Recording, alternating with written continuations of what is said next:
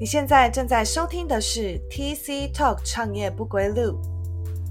嘿，你是否心里常常有很多点子想实现，却犹豫不决，或者是不知道该如何行动呢？这里是创新前线系列，透过我们与新创团队的访谈，让想创业的你可以更了解他们的生活与心路历程。嗨，台大创业中心，我们其实过去邀请过不少团队，就是跟我们分享他们的创业故事，或者是一些商业模式啊、产业的洞察。那我们也邀请过导师，就是来跟我们分享，呃，他们在辅导团队过程当中，可能看到，呃，现在新创团队他们在创业过程所遇到的一些误区啊等等。那这一次呢，我们邀请到的，其实过去我们也邀请过，可是呃，不同的职位要来分享不同的这个事情跟面向。那我们邀请到就是正在处于一到十的阶段，而且他们呃也在面对这个扩编，OK，就是很期待能够遇到好的人才，所以在人才这一块上面有非常多的。这个呃想法，然后有很多的见解的这个汇景科技，那我们要一起来聊聊比较有人味一点的主题，就是新创人才。所以我们今天要来欢迎汇景科技的大头。Hello，Hello，Hello，大家好，朱璇，那个痛。嗨，其实我已经忘记你的本名是什么了。我刚刚要欢迎你大头的时候，我我有点顿住，想说完 了完了。对，你的本名是什么？没关系，就大头比较好记。我本名是蛮蛮中性化，我叫范玉祥，就是比喻的喻，非常像。对，大家也都记不太起来，就太难记，都叫我大头。对，难怪我从认识你到现在，我好像没有认真的叫过你本名。对对对，不止你，不止你，全世界都一样。好啊，好哦。那呃，我想我们就赶快切入正题，因为今天的整个。节目内容非常非常的精彩，我自己觉得啦，因为我自己还蛮常就是跟一些呃朋友们，就有些可能是在投资界啊，或者是新创界，就是会聊到人才这样的一个议题。这样，那因为你们非常看重这个人才，那你们觉得就是说，为什么对于呃一个团队来说，明明就还有很多很重要的事情，好，也不是说人才不重要啦，那为什么你们会这么看重人才呢？嗯，OK，这这个要回归到我们早期成立的一个故事啊，就是，呃，前前一份工作离职之后，我们前 CEO 就来找我，然后就是我们一直有在我们讲复盘，就是过去为什么各部门会吵架，然后谁跟谁明明都很优秀，但是就合不起来，那一加一没有办法大于二，那公司大概到底到底要怎么经营，那才是比较 long term 的的一个结果。嗯嗯嗯，对，那我们。就让自己知道，最后的结论就是，其实我们真的要从源头开始啊。就是说，当然源头你嗯，每每很厉害的人，他能不能一起做事，那那是不一定的。那那这不是所谓对错问题，就是说啊，可能想法大家想法是一样，那相近的，我们不要讲想法，就核心价值是呃类似的，那你才有办法持续的一直往前进。有时候我们常提到说，Scenario 汇景科技比较特别的是，我们不是因为一个题目聚在一起，那我们反而是一群所谓志同道合、想法相近的人聚在一起。那根据我们的专长，那我们我们 CEO 嘛，跟我都是算资讯工程，那 CEO 是台下职工，那他们以前是做影像处理的，对，那后来我们做了所谓的影像监控的管理。那新的公司，我们现在其实是做能源相关的管理。对，那早期我们就是透过我们这样的特质，然后我们有好奇心，然后去找题目，那发展到现在。对，那尤其在创业初期，对，那刚刚有提到嘛，就是共同的核心的价值是非常的重要。那你要往同一个目标前进，那这样子做事情，那尤其是早期，早期你有些，例如说我们有一些同事，我们不是第一时间招募来，因为他非常的严谨。那早期我们讲好讲难听一点，就是像 Facebook 早期一个名言叫做 “Move Move Fast and Break Things”，就是说我们要赶快去做市场的验证。那我们东西可能因为求速度，我也不知道这件事情会不会成功。那我不用一开始把它做得非常的好，因为要花比较多的时间，但我要快速的去尝试。对，所以早期我要找的人就不是这种啊很稳定的，然后很很严谨的角色。我反而是要去找，哎呀，很很想要去外面的世界看，然后好奇了解。那我们回过头来，很快速的去做这样子，OK，来回的一个一个人的特质。嗯，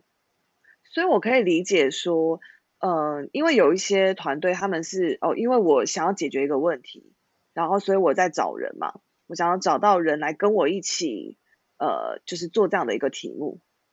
那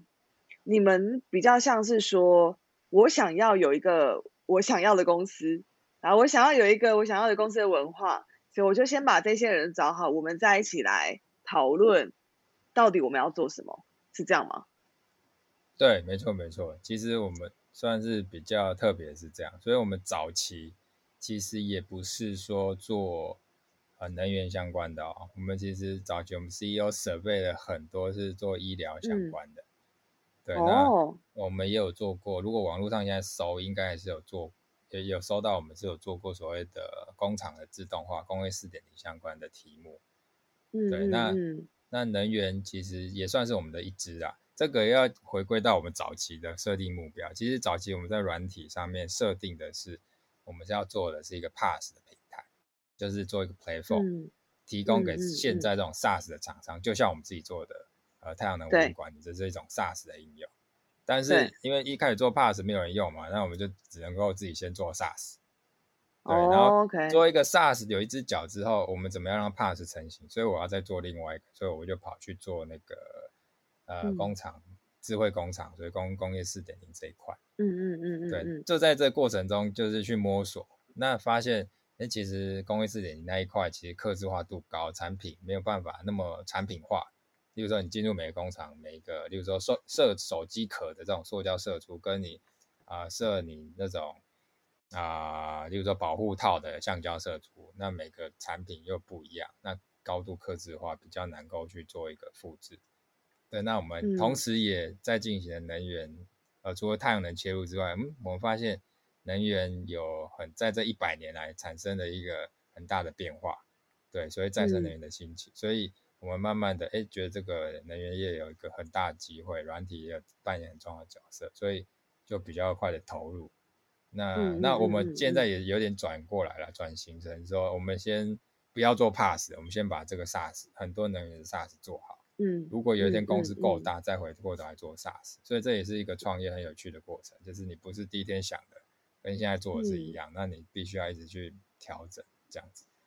懂，所以。其实你们一刚开始有什么样的目标，感觉好像对你们现在其实也不太重要。你们就是一个阶段，你们就会有一个共同的目标。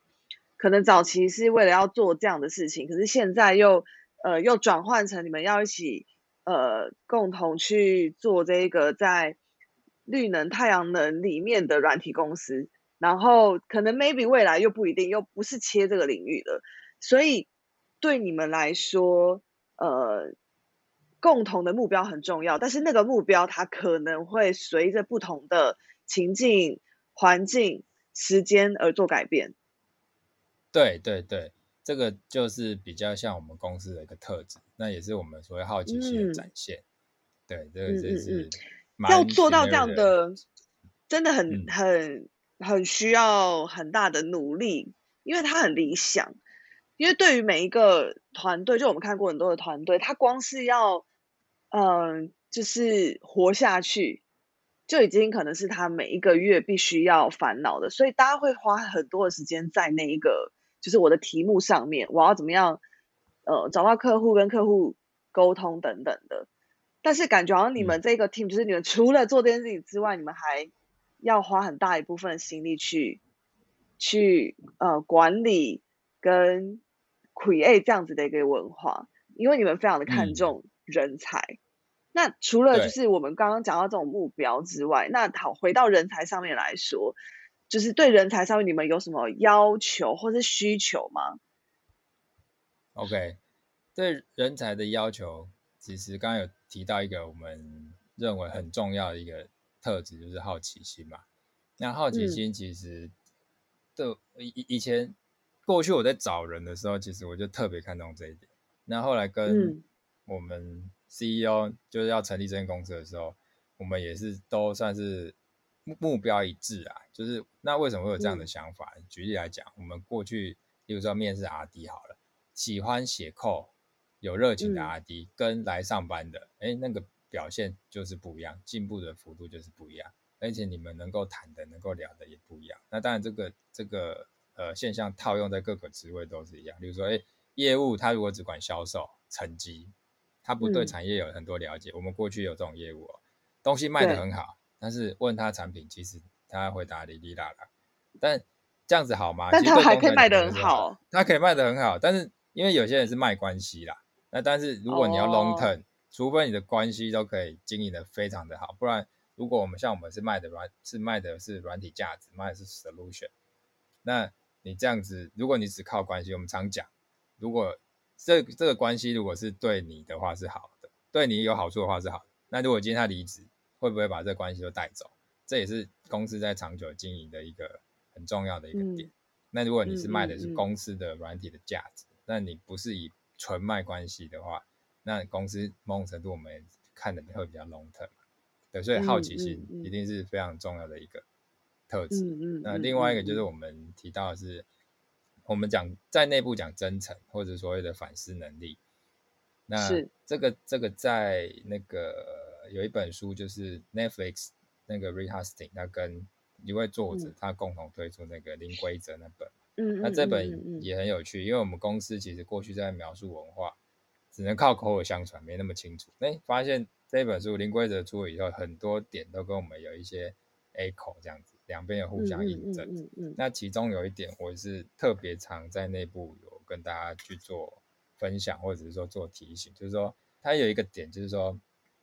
Netflix 也很强调所谓的公开透明，嗯，那嗯回馈回馈，那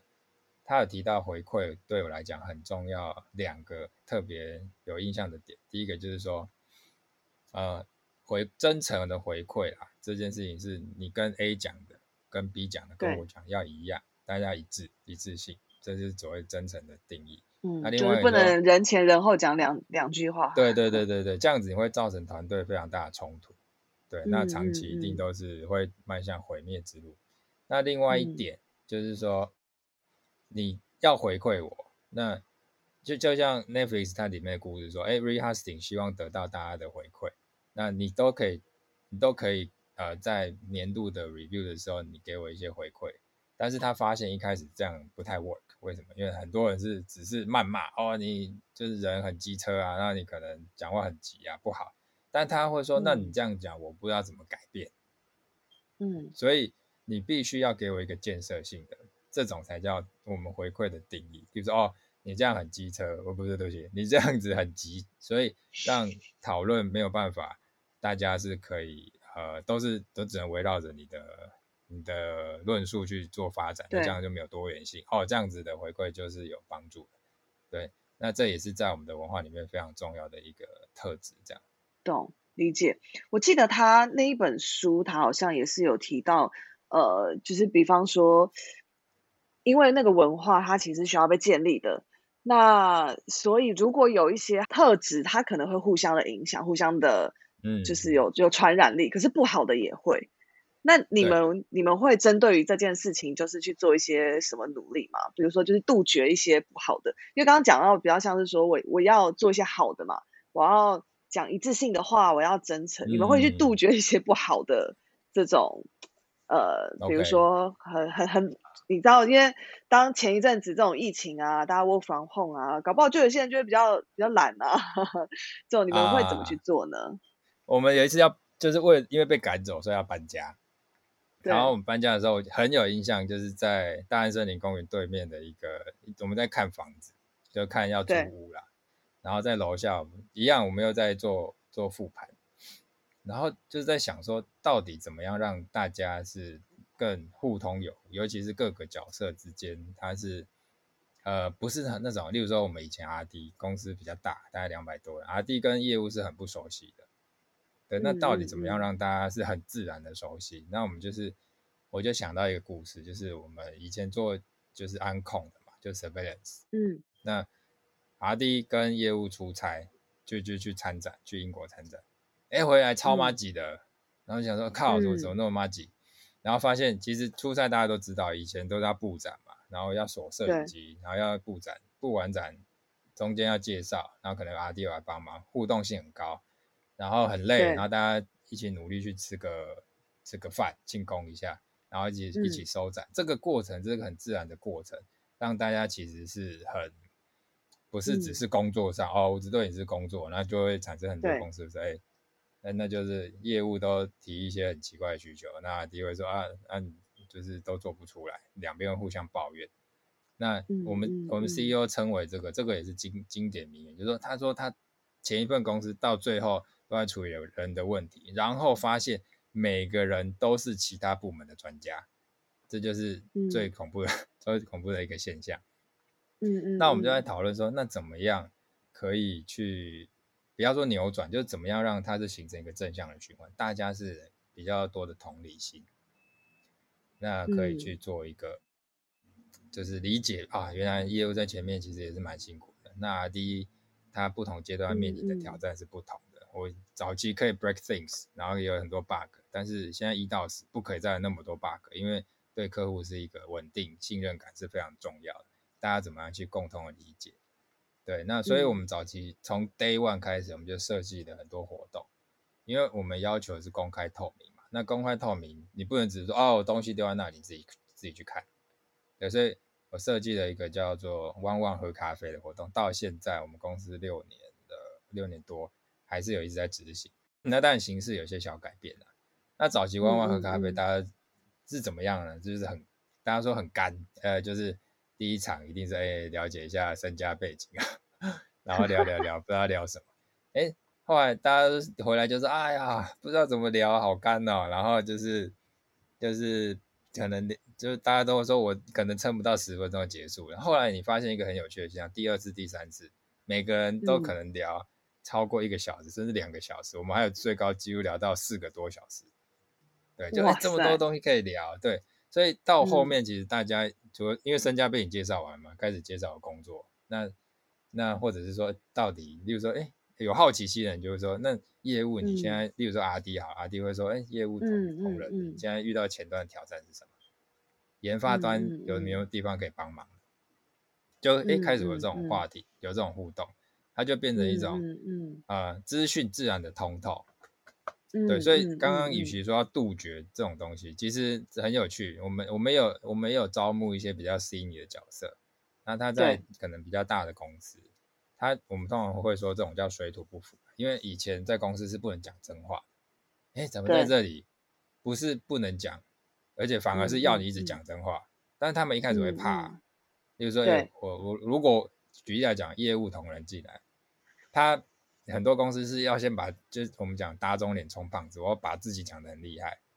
对。但在这边其实资讯是很通透的，你如果讲的很厉害，表现行为不是这样，大家很快都看得出来，而且大家都是讲难听点，就是睁着眼睛来看这个新人到底是怎么样，然后甚至因为太好奇了，是太关心，然后会去多方验证，所以很快你的行为的表现跟你实际上讲的东西能不能 match 不一样。嗯嗯。对，那很快就可以验证出来。那所以一开始其实很多人水土不服，因为他觉得大家给我眼光都放在我身上，压力好大。那这个也是慢慢的 调整。对，所以后来还是有一些所谓 mentor 的制度，然后让他前期比较 smooth 一点。对，所以就类似这种方式，多一些互动，然后多一些场合，我们讲说制造一些沟通的平台。对，那也是我们持续在做的。嗯，我觉得这个是一个很很人性的思维。怎么说？就是呃，因为所谓不好的文化，就是可能在一般的企业来说，就会想尽办法。我的一个朋友，他在就是他他的公他在一个小公司上班，然后因为那个时候就是好真的好几年前，大家还在用。天哪，我都我都不太敢讲出这一个 这个这个产品，就大家在用 MSN 啊，有有有在聊天，就作为通讯软体哈。假设是就是是呃 Slack 好了，硬要讲一个现在软体，然后呃就是上班就是都会运用这样的软体去做沟通，但是在很早期的时候，呃这样的方式这样的沟通方式还不是那么的。流行，就是说大家还不是那么的善用这些工具，所以那个时候我有个朋友，他的公司的主管就是因为看到大家都会用这样的通讯软体在工作的时候，然后就嗯。当然是先口头上面就要提醒大家专门不要用这个软体啊，然后因为都不知道在聊什么嘛，也不知道不确定在聊工作还是什么，就说啊不要那边就是呃聊天啊什么的。然后观察大概不到一个月哦，就就是老板就在公司的同事的电脑去呃安装那种 remote 呃就是 remote 的那种监控。然后就开始，就是只要你有做这件事情，对，就是因为我觉得，呃，你要你要去呃，怎么讲？你要去杜绝，或者说你要去呃，避免大家就是一直，比如说上班聊天，那你就比如说像比较正面的做法，就说那你就 create 一些场景，就让大家聊他们可能真的想要互相了解或认识的，或者是他们想要谈的话题，而不是就是说好，那我就是。我监控大家，然后我就下令，就跟大家说你不准用。对，所以因为我觉得就人性上面，这些本来就是会有，大家就是会想要聊，大家就是会想要讲。那我不如我就是开放式的讲，所以你们比较像是这种概念，对不对？对，没错，没错。其实我们，嗯，你在想，我我也想到另外一个，就是之前很久以前啊，我学生时代，我就在一个现在的。notebook 大厂打工，好这样讲，不要再讲名字。然后他们就是会会挡嘛，就是你们不能连外网。然后那时候就是学长就要进去的，那学长就说啊，那那个年代他也就自己买了一个类似四 G 分享器，那时候还不能手机这种热点。然后就说啊，那公司不行，我就连我自己的还是可以上，只是成本比较高而已。对，所以这种东西防不胜防啦。对，当然我能理解呢，有些关键技术的那。可以理解，但是现在软体的世界，它其应该说，我们可以 build 这样子的文化，其实真的是跟我们现在选择的产业，它有很大的的关系啦。就是说，这产业就是一我们讲软体，软体就是呃，软体很多东西，很多公司它并不是所谓发展很前沿的技术的，嗯，它是是很快速的应用。例如说，哎，现在写网页谁不会写？那那或者是说，我现在很多都是 open source，大家用的技术其实很多可能是一样的，但是应用上面或者是找 business model，它就会产生一个很本质化的差异。对，所以你的重点不是在说，哎，我不能让你知道现在哪间互联网公司不能上网。对，所以资讯的通透反而是软体产业很重要的一个特质，它本质上就是一个 open，就是我们讲 open source 的精神。就是哎，大家一起参与。嗯嗯。那公司也是一样，如果我们软体的公司，软体的本质，公司也可以大家一起共治，就是一起去把它治，想办法把它治理好。对，那越来越多人，其实它是会更好，不是说哎就听几个人，那 CEO 不见了，然后就或下面就乱掉，或者 CEO 换人了，整个风格又不一样。那我们是文化是什么？文化就是一群人做事的方式嘛。那我们希望。让大家共同参与，它就会文化就会更稳定坚固。那新来的人比较能够融入，才不会在扩张过程中变成是说，哎，你内部文化已经不稳定，然后外面又来了一堆外来的习惯跟文化，然后就变成一种乱七八糟，各自为政。嗯那很多公司到最后也是产生这样子的，很尴尬。那就变成最后公司的目标，呃，就是可以赚钱就好了，文化不管。那这样我们这样也可以啦，但我是觉得就不好玩。我们就是希望。可以工作之余又又有趣啊，就是比较理想的一个这样子的开头明白，对对，嗯嗯嗯。那所以呃，因为你刚刚有讲到，就是说你们自己，比如说你们可能已经在公司待很久的人，你们已经很熟知这些的文化了。那找进这些，因为你们还是会继续扩编嘛，那你们找进新的人进来，当然就是我们理想中就是新的人。呃，就是理想中就是新的人不要跟我们太太不一样，我们能够找到就是比较算是符合我们的这些想法的人。那你们怎么在一刚开始就是找这些人，比如说面试啊，或是招募的时候来去嗯做这样的一个筛选或者是判断呢？嗯，OK，好，我大大概 feedback 一下，就是。我们其实是希望找核心文化相类似的、相同的，就有点像是价值观共同的。但是我们又想要这个有点有趣，就是我们又想要找到很多不一样的面，呃，不一样行为表现的人，就是有趣的人。讲难听点，就是有趣的人。但是他核心文化是相同，认同你是 open 的啊，你是可以讨论，你是好奇心的。对，但我们有有一些很有趣的，就是说。啊，举例来讲啊，我们我们最近有一个业务，那我们同仁就说，哎，其实早期会担心他太 P M 特质，就是业务我们一般来讲就是要很有狼性嘛，他要往前冲，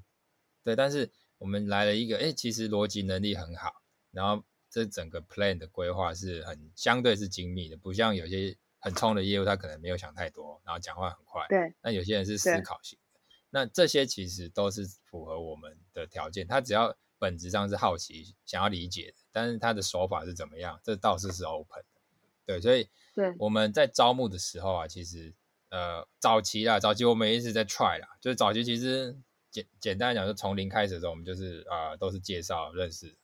所以因风险比较低嘛。那开始哎发现介绍人介绍认识人介绍完了以后，就开始用完了人脉用完了，用完了 对人脉用完了，就是开始做陌生人招募。那陌生招募就是一开始可能我们从面试开始就分了几关，那第一关当然就是有一些测验，所以我设计了一些可能基，除了一般来讲说基本资料之外，也是做了一些所谓类似人格特质的测验，然后有一些题目，那这些题目当然也沿用到我们在做每半年度的，我们内部叫做 peer ritual，有点像是三百六十度的一个 review 回馈，那我们内部叫 peer ritual。对，嗯嗯，其实这种有些问题，例如说我们有些都会问的嘛，你呃，你过去的经验，你遇到最困难的是是什么？那你怎么去解决它？类似这样很多东西就可以开始从呃深度的去探讨。例如说，哎，举例来讲，我面试过有些是比较鉴，马上就有鉴别度，就说，哎，你预购最难的东西是什么？他就说，哦，就是公司的资料很乱啊，然后我花了很。大努力，然后拉帮他做 Excel 的公式，然后就把它整理好了。但但我们可能就会有一些判断，例如说 Senior 的话，我们会觉得说，哎，Senior 的话，你应该做到的是 More than 这样子才对。但是如果你觉得这这个已经你觉得是最好的事情，那我们就会担心说，哎，会不会你觉得最好跟我们形容的最好是不太一样？嗯，所以前期会有一些问卷的设计，然后让大家去。做一些前期第一阶段的互动，那第一阶段就可以 filter 掉一些可能想法上面或者是目标上面差比较多的一些特质，对，或者是举例来讲，问卷有些人是乱写，那这种我们就觉得，呃，认真没有认真写，那也不用到第二步。对，那哦，对，所以会有那这个问卷是他们来，就是他来招募，呃，他来面试之前，他就需要先线上完成这样。对对对对对，所以你也不 care 他花多久时间？哦，不 care 不 care，对，甚至 R D，甚至在第一阶段，我还有所谓的呃，你就是 offline，你可以自己写 open book，然后我东西给你写，有一些小小考题，比如说语法测验，Python 的语法，JavaScript 的语法，那我们可以从里面，例如说 R D 就会都会看几个东西，从你的 code 的简洁度，程式码简洁度，程式码的命名。或者是你里面有些东西比较复杂，你有些人会注解，或者是写一些比较好懂的，他就觉得哦，其实第一阶段还是有一些鉴别度，那持续去调整这个过程。那早期 PM 还 PM PM 端，呃，他还会设计一些题目，例如说我们在面试的时候会有几个小题目，就是面试，你如果例如说你看一零四、u r a t 等等这种面试的平台，呃，那个人力的平台，他会就是写一些。写一些可能啊，职务的爱拿有的没的嘛。最后我们会说，你请你寄信到 hr at dinner dot com，就是我们不收一零四一零四的制式履历。那很多人都就是乱弄嘛，反正他也没在看，那就寄一零四。那我们就觉得，嗯，第一关就被 filter 掉，然后再加一条，他仔细看，对你不认真，我怎么期待你以后也认真呢？如果你对这份工作不了解。对，那第二条我们还会加说，哎，请你描述一下可能哦，你对 SaaS 公司的想法，什么叫 SaaS 公司？简单的描述，有点像是试金石，就是哎，你如果连题目都没看，那你没有寄来，那可能我不一定就是理解你的那个了解你的面试的那个态度。对，所以在面试上面会有一些小设计啊。对，那当然说真的，经过这么多关卡，你可能哎面对面面试到最后一关了，也觉得不错。那我们常讲到实际上你可以成功的几率，再厉害的面试，可能我们我们说真的，大概只有百分之五十的成功几率，除非你是认识的有合作经验，大大概我觉得百分之五十很厉害。嗯嗯，对，就没有没有没有那么厉害，因为有时候你是工作上面有人很会面试嘛，那工作来的时候发现，哎，怎么跟你讲的不一样？嗯，明白。对对对对，所以就是在招募上面前期就是做了蛮多的一些小设计、小巧思。对对对对。我们刚刚现在讲到的是说，呃，招募的这一段嘛，然后我们刚刚前面也有讲到一些，就是呃，你们对于这些。呃，人才的特质的想象啊，或期待。那你们，我们回来讲说，那进来了呢？就是说，呃，进来你们有没有什么样的一些规划，或者是呃，就是他已经进来了，他可能也不会那么容易的走了。那他不见得，我觉得我可能还要再继续筛选他吗？或者是我有没有什么样的设计，是我可以帮助我内部的人才可以更进步啊？或者是？呃，期待是这一群人都一起往什么样的文化迈进？嗯，了解了解。其实这个也是对我来讲，其实我我也就只有一招，就是公开透明。那只是说我去怎么样 create 不同的呃沟通的平台。那当然这也不是只只是纯粹我自己而已啊。从这这个发展出来，那我们早期其实一开始在尝试陌生面试的时候，这有一些故事，就是说。早期其实我们还蛮需要业务的，那业务面进来，蛮其实说真的，早期 fail 的几率非常的高。对，那当然，很多是可能早期我们可能说真的，薪资也还没有到市场的水平啊，那可能面到的人的，你你要说可能经验程度来讲，或者是说，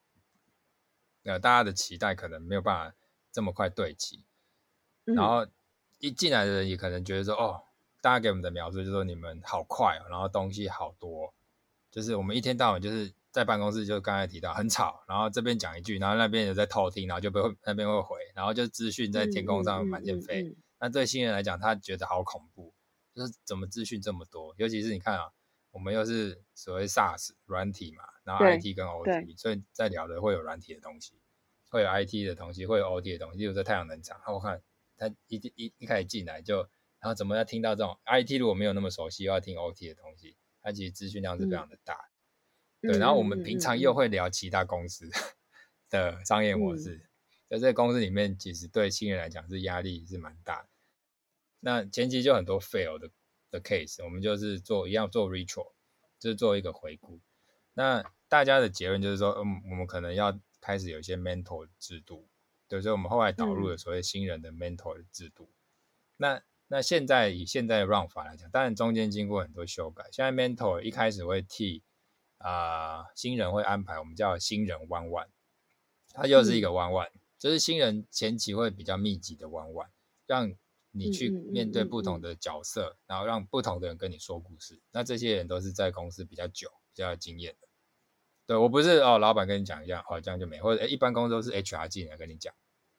但是你真的相信吗？百分之八十九十一定都不相信，就哦 HR 的话听听就好，对，大部分是这样吧。那如果不同人跟你讲，你会发现是一样，就是同就是重复性很高，你可能会开始相信，哦，这间公司真的是这样哦，好像是真的是这样，信心程度比较高，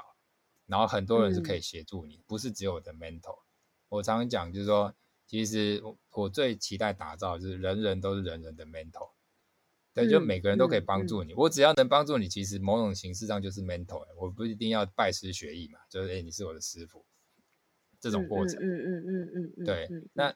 有新人的弯弯之后，后面我们还会做一个设计，这个也是算是比较特别的外呃，就是从外面公司进来的，算是比较特别。他们会认为，哎，这是一个很特别的 process。那嗯，这个这个我们叫一般内部我们叫三个月六个月了。那这个其实有一点受到那个零规则那本书的启发。零规则里面有讲，他们叫做留任测试，就是说 rehasting 在里面讲说，他会问他的主管，如果这个人外面找不找得到更好的，他主管回答说，嗯，有机会。他说，那你为什么不去找？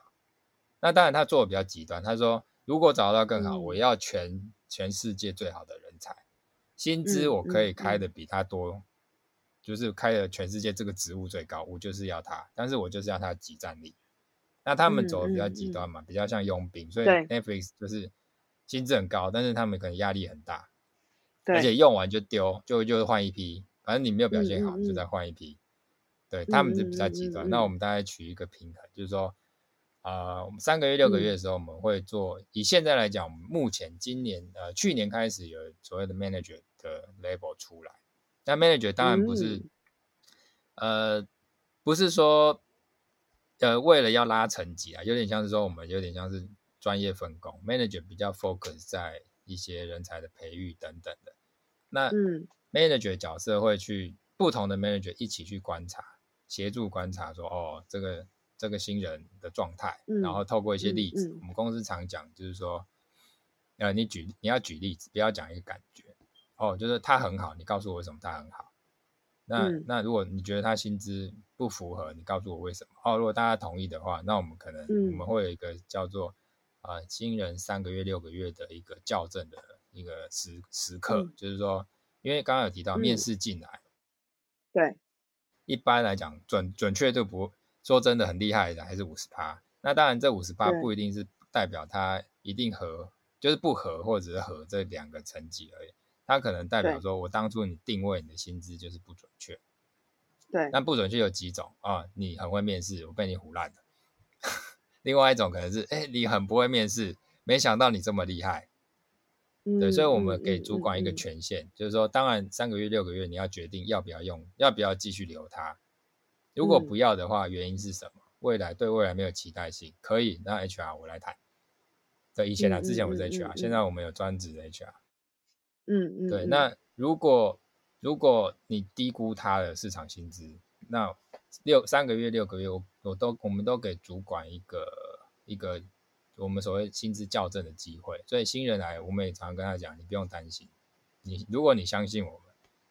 对，那我们会做前期我们会做一个评估。如果你真的是被低估了，我们三个月六个月都有各一个各一次的时间可以检视，然后是不是可以重新做一个薪资的校正。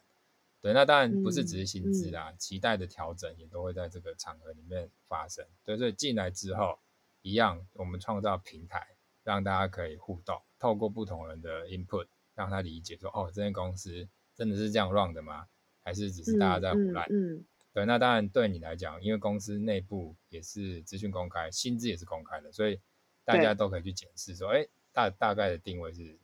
怎么样？那有没有？嗯嗯，呃。有没有亏待你？啊，有亏待的话，我们怎么样去做一个调整？对，所以我们也是一直这样子的步骤在巡回，在一个呃迭代啦，那不断的去做，明白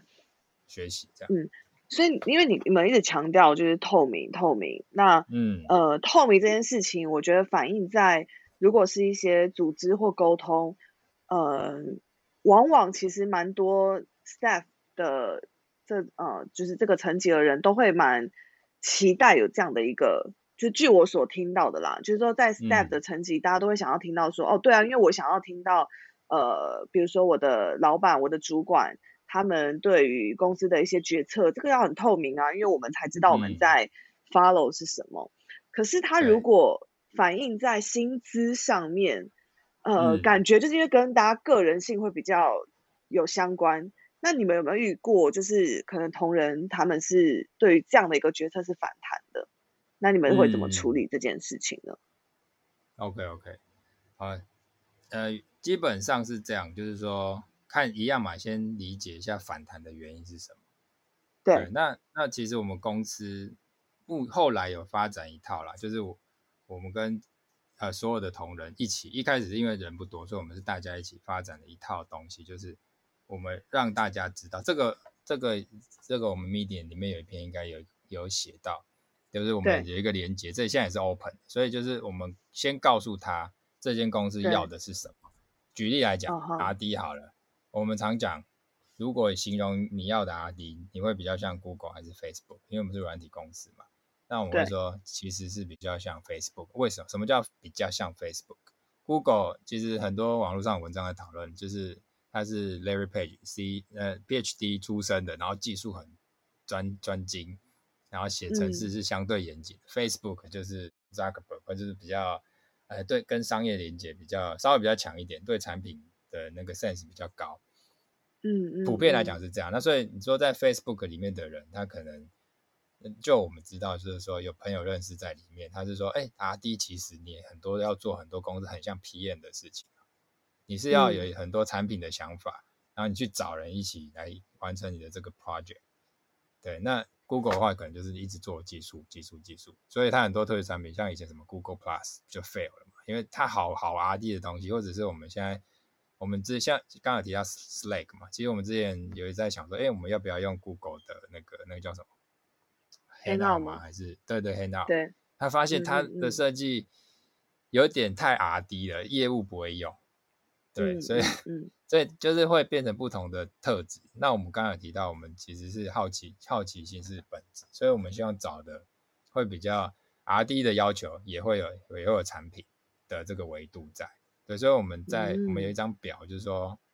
呃，共公司每个职务共同的，你都要对所谓的 operation 跟 people 端。那我们的要求是什么？例如说，呃，operation 就是说，你可能一开始只是 follow 规则，哎，因为例如说业务要报要报账，RD 要报账，follow 规则，然后这样子我们内部称为影响力啊。这个影响力层级你要做这些事情。那你到下一个 level，你不是只是 follow，你可能还要去。就是我们刚才讲 break things，哎，发现这个根本就是不对的，那我应该要重新去做一个设计。如果你有办法提供这个，我们会认为你的影响力在这间公司就是会比较比较高。那我们去做一些这样子的定义，例如说 R D 来讲哈，好，你就写程式嘛，我就给你 task，那就是最最一般的影响力。那比较高的话，你可能是可以找到一些问题的 root cause，那或者是再更高，你可能会会跨模组的设计等等。那业务也是一样，那我们其实就是让大家把那个呃沟通的语言呃 line 在一起，对，所以你刚刚提到，哎，如果有人觉得不服、不平衡怎么办？那我们先回归到我们共同沟通的语言，这这就是说这张表，其实我们有一张表，这些行为的描述，其实当然当然是相对抽象了，相对抽象，但是那个原则其实是，例如说业务端是业务自己 come out 出来，其实所以。它是蛮有业务的语言在里面，R D 端会有 R D 的。但回归到这个职能的描述，你清不清楚、理不理解、同不同意、认不认同？对，那如果说真的本质上不认同，我也不会。我我我通常我讲，我以前大家都说我是专门负责那个，不要说砍人啊，专门负责谈离职的。就是我的想法也很简单，就是合则聚，不合则散，不要浪浪费大家彼此的时间。如果你真的不认同，那你以后可能会，你你也会觉得很挫折，那公司的团队也没办法去做一个有那种 chemistry，就是大家一起合作一加一大于二的状态，对，所以还是从本质上去理解你不认同的原因是，那当然有可能他不认同的原因是很好，我们以前没想到，那我们就要做一个调整，是。对，所以我觉得这都是一个很好的互动过程，对，所以勇敢的提，真诚的提，然后提这些其实。以我们来讲，其实过去也是很多同仁自己发起的一些，我们讲薪资的校正，或者是市场状况的一些应对，我觉得都是蛮好的。嗯嗯，所以其实呃，虽然讲到薪资透明化，它可能是一个你们的决策，或是你们想 create 的文化，但是。呃，我觉得文化这件事情要谈的面向可能又更广了，因为嗯，薪资透明化它可能只是一个你们共同 create 出来的一个呃政策或是一个规则，但是呃，它其实是包含在你们整个汇景的公司文化下面。所以我刚刚在聊这个这一集节目之前，就也有听到一个新的消息，就是大头刚上任。汇景的这个文化长给你，这是你们 create 出来的，就觉得说，呃，想要有这样的一个职位吗？在公司的里面？对对对，因为其实我的经历算是可能对一般来讲是比较奇怪的，对，因为我早期确实就是 R D 出出身，然后，嗯，然后其实我也很早认知说，我的讲难听点就是写扣能力没有没有那种很 geek 型的好。那所以，我其实早很早期就是比较多方的涉略，哎，对产品有会有兴趣，然后对于可能公司的营运的状态，对，那当然我本职选的还是技术，对对。那刚刚有提到嘛，前期前面的故事就是说，哎，或为什么我们认为所谓的文化或者核心的价值是非常的重要的？那对这件事情，其实很多公司，呃，没你讲出来，大家就觉得哦，那就是 slogan。有没有？就是挂在墙壁上，什么创新学习的？那我们怎么样也跟大家讲说，这真的是很重要。对，那所以呃，我们就是通过我们就是几个几个就 CEO、CEO 决定说，其实我们应该要在我们公司，虽然很多公司很都是很大，例如说 Google，它很大了以后才开始有文化长这个角色。那我们公司其实就是在。今年啊，今年刚好今年出 create 这个角色，那就是现在是由我来由我来担任。就一方面也是让大家理解，就是说哦，其实这件事情是非常文化是非常重要，这是所有事情的根基。那 scenario 也是会很重视这一块，对，让大家知道说，平常我们在做的事，你说有改变吗？说说真的也没有，我们还是一样嘛。但是我们又让大家知道说，这件事情是相对是重要的。那以我的角色出发，协助大家说哦。其实有些地方的的表现，或者是我们会认为，就是让大家更可以同步说，哎，其实公司认为的这样子文化，跟实际上的表现文化是差异性在哪里？对，那我们就从这边开始切入。对对对，嗯嗯，大致上是这样。了解。那那具体来说，就是你都要做什么事啊？OK，具体来说，其实以我的角色会看公司的任务，然后去做。我们常讲 C 就是营运长跟 C C C O 文化长，其实是执行 C E O 或者是整间公司定下来策略。那或者说一一般来讲，可能例如说 Facebook 的时候北极北极星的 breakdown。那 C O O 比较是营运层面的嘛，所以它我们一般讲说比较硬一点的，比较硬的部分啊，可能跟你的全公司的 performance 或者是一般所谓的 OK 啊目标的制定，它会息息相关。那 CCO 就是一个比较软性的部分，例如说，可能部门之间很像的串联，现在组织越来越大，它是会产生这样子的本质上面，可能大家不习惯，那我们怎么样让它推进，或者是甚至到平常大家沟通的平台，刚好提到说，沟通很重要，我怎样，我不能无限的 create 沟通的平台，那这样每天大家都在聊天就好了，对，那这样子平衡怎么样去抓取，明白，都是。泛指一个文化长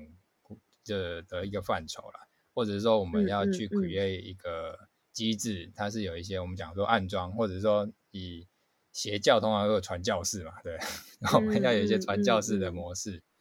对，让大家理解，理解的人怎么样再帮我们去啊去诉说这样子的文化，然后让大家去执行，对，都是哦，OK，比较软性的范畴，理解理解。但是这样子，因为我听呃，就是我听到你说，就是你们也有一个所谓的人资呃人资长，那这两者就是你们的你们的区别会是什么？OK，人资长一般范我们的定义就是会比较在所谓人人资相关的，就是 HR 的范畴里面。对，那他会比较，如果你要去定义，他会比较像是呃文化长的人相关的一些就是。事情，他把它 break down 成事情以后，HR 这一块就是有点像去做执行。例如说，我们在讲啊，真才，嗯，他就是人资长，这是已经变一件事情了。哦，人很重要，那真才怎么做？或者说啊，教育训练的这一块，就是已经变成一个事情。那这就是所谓人资长主要负责的一个范畴。嗯嗯嗯，了解了解，有一个包含的关系。嗯嗯嗯，哇，所以其实这一集，我觉得这一集。呃，就是各位听众可以稍微，可能稍微脑袋里也要整理一下。假如你今天是一个呃创业团队的话，那你就可以参考，就是哎，当呃慧景他们就是从零到一，然后一到十走到这个阶段了，他们其实就开始在思考他们的团队里面会需要什么样的职位做什么样的事。那我自己个人在看，我觉得蛮好，是说，呃，听起来就是。你们是因为真的遇到了这样的事情，你们想要解决这样的，比如说文化相关的问题，你们觉得这件事情很重要，所以你们就需要就不局限于说我们现在在可能职位上面的分配，或者是呃哦一个公司里面很少有人哪有什么什么文化这样，但是我觉我就是有这样的一个需求啊，我就 create 一个这样职位给他。那我听到就是说你们。在职位上面，其实你们也 create 了一个很特别的，就是叫做企业家。对，那这个我觉得就是，如果有一些在找工作的，你可能就可以听一下，就是哎，他们其实有 create 一个这种企业家的职缺。那你们是有什么样的想法吗？OK，这这一个企业家就是 entrepreneur 这个就是比较 open 的职缺啊，其实当当初也是。呃，我 create 那当初为什么这个想法，就是说，嗯，我们到底，尤其是在零到一，这是零到一的过程中 create，就是说，有些有些人真真的很厉害，但是他可能不是履历上看得出来，或者有那个 potential，嗯，那我们怎么增加我们那个 funnel 的前期的那个 pool 的大小？对，所以我就想说，哎，我们 create 一个比较开放性的职缺。然后可能就像刚才讲嘛，哎，有一些试金石嘛，那大家来投投看，那我们捞一些有趣的人，哎，有没有这个机会？那一开始大家就觉得，看你在乱搞，对。那后来后来也事实也证明，当然也是乱搞了，但是也哎，没想到 发现真的真的有人，还蛮多人来投的哦。对，但投的人会还有吗？现在还在？现在现哎，现在应该还在，应该还在。对，但这个也很有趣，就是说，当然投的人会比较五花八门，对他，因为他也觉得，哎，我好像有机会，但是有些东西可能有些人他描述的东西或可能跟我们产业差比较远，那可能就是没有办法用到他的长才，那那就是未来有机会再说。但也有我们也有捞到说刚毕业，哎，然后可能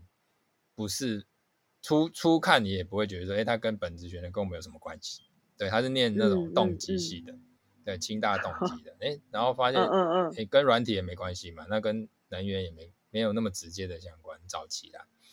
然后后来发现聊一聊，其实逻辑性很强，然后，对，呃，做事情的归纳能力也很强，在面试的时候，哎，一聊那个 feel 就对了，对，然后后来也是进来，让我们分配到是比较偏产品部门，那现在也表现的很好，对，那我觉得就是这也是某种创创业的一个精神跟特质啊，就是说我们要。去不断的做一些不一样的尝试，对，那看可不可以得到不一样的结果。对，那以内部来讲，这也是我汪汪我常跟大家分享。就我汪汪，或者是说我们还有一个机制，就是我们早期都会呃每每两三个月打散座位，然后让不同的人，嗯，这个我有听可以有不同的接触，对，然后看看可不可以得到一些火花。对，就那我的角色就是创造那个平台，或者创造那个随机性。那如果有一群有好奇心的人，那你创造那个随机性，我相信是会产生不一样的东西。嗯嗯，那实际上也在里面。对，实际上也有很多很很有趣的故事，对，可以之后再分享。嗯嗯嗯，对，好啊。那最后，我我觉得其实今天听到了非常多，就不管是你们的一些呃，对于在公司里面对于人才的机制的设计，或者是想要打造出来的那个文化的。特质跟氛围，那或者是说，呃，很实际，你们在招募的时候，你们会怎么样去做，来找到就是你们真的想要而且符合你们文化的人才？那我觉得这个很有趣，因为所谓优秀人才，很多的人都只会不能说只会啦，就是比较多，就是假如说他具有什么样的能力。但今天听到的非常多，就是呃，对于你们好的人才，其实是适合你们的人才。嗯，是是。那这件事情，我觉得就是蛮多团队可以去可以去参考的，因为可能他很好，他能力很强，但不见得就是适合你们啊，不见得就是跟你们合得来。那这件事情如果没有把它考量进去的话，就常常我们就听到很多的悲剧的产生，这样子。嗯，对啊。对，然后我觉得如果对于有一些在找工作的，不管你是出社会的新鲜人，或是你想转换跑道。想要跨到这个呃新创产业，想要有更大发挥的舞台跟平台，那我觉得也可以参考，就是像汇景这么走在前端的公司，就是因为他们真的是呃，你可以看到说这样的一个公司，它在对于未来他们的目标非常的明确，而且他们执行力也很强，他们呃想要解决什么样的问题，他们就 create 什么样的一个呃机制或者是解决方案这样。对，那我觉得对于很多的这个求职者，你们也是可以多一点的去参考，呃，有这样子展现的公司，啊特别汇景科技也是一直在找人才，对，希望可以找到适合你们的。好，那最后就是也想请慧景，就是跟我们分享一下你们就未来现在目前有什么样的计划嘛？除了你跟我讲说你们要办办公室以外，对对对对，OK，主要主要如果以公司的目标，我有分两个面向，就是第一个我们是呃太阳能的维运管理软体，那我们 day 就是在做这件事情，我们本来就是预计是要行销全球的，对，所以我们现在在台湾其实已经做到第一名。所以当然台湾市场相对小啦。你说哦，自己台湾台湾 number one，其实也没有那么厉害。所以我们其实现在也是积极在布布局海外。我们其实已经布局好几年。那现在在呃东南亚，其实算是已经开花的阶段。对，例如说马来西亚、呃越南啊、新加坡、对泰国等等。对，那接接下一步就是所谓东北亚这一块，就日本这一块，其实也是很适合我们的一个市场。对，那在这个时区，这个 SaaS 服务有一个重点，真的就是服务本身。对，所以你同个时区，我们先做稳，然后我们再跨到另外一个，例如说欧美的市场，再往那边去做一个发展。对，所以在海外布局，其实例如说我们现在也蛮缺，所以呃有软体经验是最好的，这是一个海外的业务。对，那我们现在未来也会全球的拓展。那另外一个就是比较新产品的部分，因为我们从去年开始。前年底开始定调，我们是除了做太阳能之外，发现能源有很多机会，所以我们现在呃把自己定位成一个所谓的能源的一个软体公司嘛。那未来会还除了太阳能维运管理之外，还有其他很多能源相关的应用，包含例如说呃辅助电，因为在呃分散式能源的发展，它会影响电网的稳定度。对，所以例如说以台电这种角色，它会很需要民间参与。去协助电网的稳定，那我们一般叫做辅助服务。那比较深入的，可以听我们那个 CEO 可能在别的平台介绍这样子的一个愿景的发展。对，所以简单来讲，就是除了我们既有的销售的产品之外，其实我们在能源相关的应用会持续的去投入，让我们变成一个以能源目前来讲以能源为主的一个软体公司。对，大致上是这样。嗯嗯嗯，了解。所以各方面的人才都都需求。软体，然后业务对，大概是这样。嗯嗯嗯，好哦。那今天就非常的谢谢大头，就是来跟我们分享。我我觉得现在因为在台湾有蛮多的公司已经开始，就是不像过去，因为早期很多的新创真的都呃还在做一个这个验证的过程。那其实现在非常多的新创已经慢慢规模越来越大了。对，那我觉得。呃，就非常欢迎听众。如果你对于就是汇景科技，你对于这样的一个公司，它呃的这个愿景啊，或是它对于公司文化这些，你都非常的认同，而且你也非常想要确确预示的话，那你就可以去这个上他们的这相关的人才征才的平台上面来去跟他们联系。那今天非常谢谢，就是大头来跟我们分享，就是在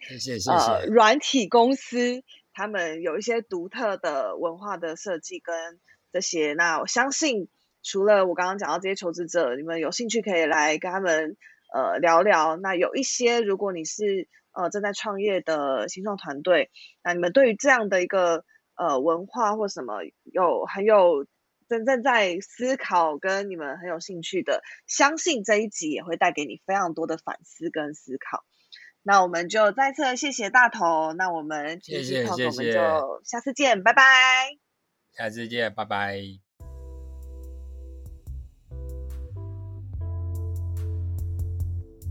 无论你是对新创有兴趣，或是正在创业的朋友，台大创中心脸书与官网。会固定提供新创产业相关资讯，可以点击 Podcast 节目简介里的连结了解并且关注哦。也可以把节目分享给周遭对创业议题有兴趣的朋友们。如果你们有任何其他想听的内容，欢迎在 Apple Podcast 评论区写下评论，或者是填写我们放在各集简介中的问卷，让我们能够提供更好的内容给大家。